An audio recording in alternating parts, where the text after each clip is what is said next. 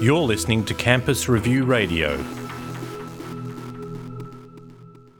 What do you believe are key messages about Australian higher education that this report is trying to convey? Look, I, I think overwhelmingly it is that the sector as a whole is um, under a lot of pressure, and that pressure is uh, coming from uh, kind of uh, uh enduring reduction in um, real term funding uh, for the for the sector, and also because on the other side of the equation you have increasing student demand for outcomes and also for quality education, and then uh, thirdly there is a significant difficulty that the sector has in terms of manage, managing its largest cost base, which is um, staffing, due to you know fairly restrictive um, employee bargaining agreements that exist uh, across the sector, which are actually largely out of step with what you would find in the private sector. Mm-hmm. And so, whereas the private sector is you move to a much more flexible, agile way of uh, working, um,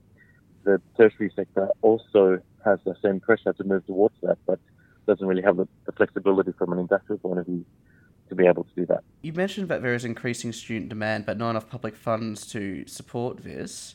So, but but universities, it's been proven by the Grattan Institute that around one in five of their public funds meant for teaching go to research. So, don't universities have to take some of the blame for that? Well, um, I think it's shared responsibility.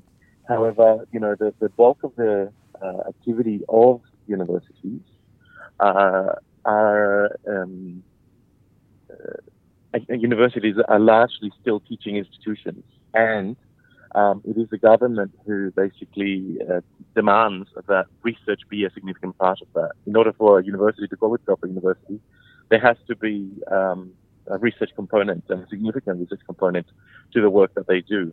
And so, you know, we can't give universities mixed messaging either. So it's important to conduct research, but also it's important to have good quality student outcomes and, and, and provide education.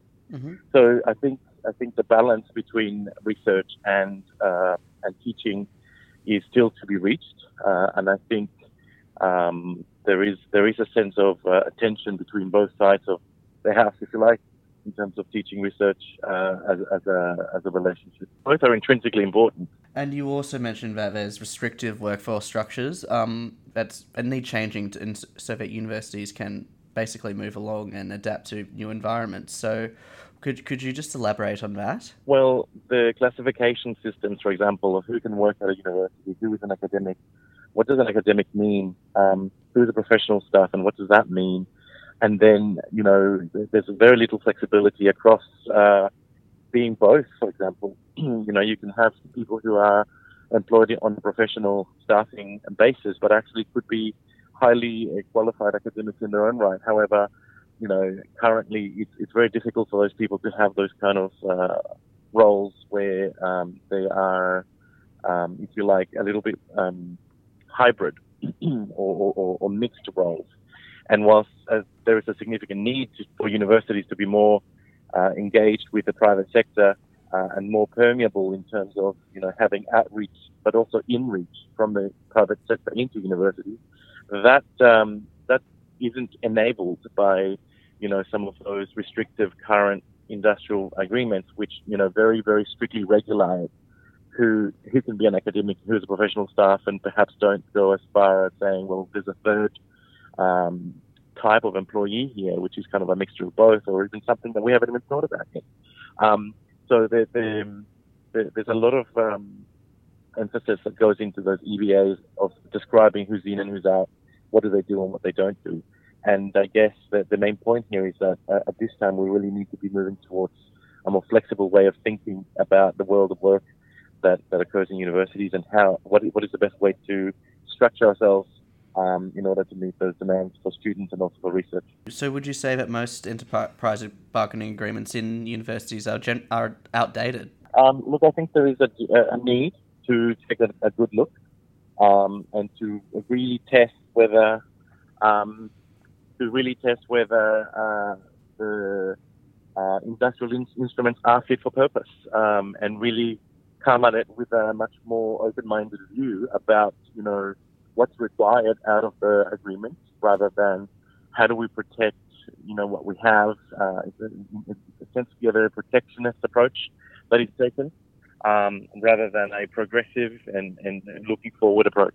Back on the issue of funding, um, it seems unlikely that universities will receive more public funds in the upcoming federal budget. Um, the Education Minister, Simon Birmingham, alluded in the, at the recent Universities Australia conference that universities might lo- might not like his policy for the sector, which which many interpret as code for funding cuts. So, and with universities having to operate under this environment, what do you believe are some effective ways for them to source some alternative funds so they can do their job? Look, I, I think alternative funding models will become a reality in the future.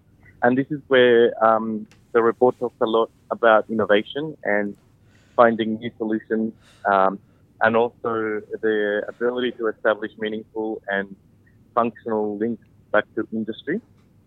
And what that basically means is, you know, how, how do universities set themselves for an environment where their research product becomes um, able to be uh, commercialized, able to be utilized, um, to reach uh, more people, to have further impact. Now, to, in order to do that, then you need to start thinking um, uh, much more commercially about what, what universities do and, and, and, much more prospectively about the application of one's research into the real world and into, uh, into industry. So I think um, finding new income streams will probably come from the application of the research product but also it will come from innovative ways to access more students both here and overseas by really looking at delivery frameworks, for example, online delivery, um, and, and moving towards true digital delivery. So it's not just that you have lectures online or that you can access uh, some content on the internet. It's actually that the whole system, the whole learning process can occur digitally um, thereby really opening the opportunity to have uh, significant, significantly wider access to students both here and overseas, uh, and to make that value proposition compelling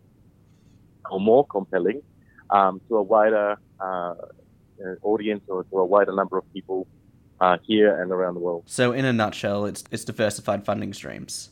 diversified funding streams that are underpinned by true innovation and true innovation, I think, is something that, that the sector still to actually define.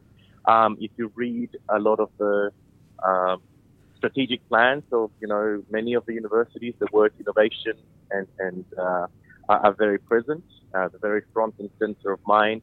However, um, they are still very much um, uh, in, in their infancy in trying to actually uh, define in a differentiated way what innovation means for themselves um, in, a, in a more competitive competitive environment and in an environment with, with shrinking um, um, income and, and, and, shrinking resources. That's all the questions I have. Is there anything else you'd like to add? Um, only, only that you know um, our universities are doing uh, quite well for where they're at. I think uh, sometimes we're quite harsh on ourselves and on our sector. Um, I certainly uh, went into this research thinking that uh, perhaps they could be doing better. But having undertaken this large piece of research and, and, and, and uh, looking into the actual outcomes that are being had in the in the sector, I think we do well with what we have. And, and the real critical aspect is how do we continue to do that in the face of decreasing funding or, or changing funding uh, funding arrangements, and also what what is the best way to position um, the tertiary sector internationally going forward.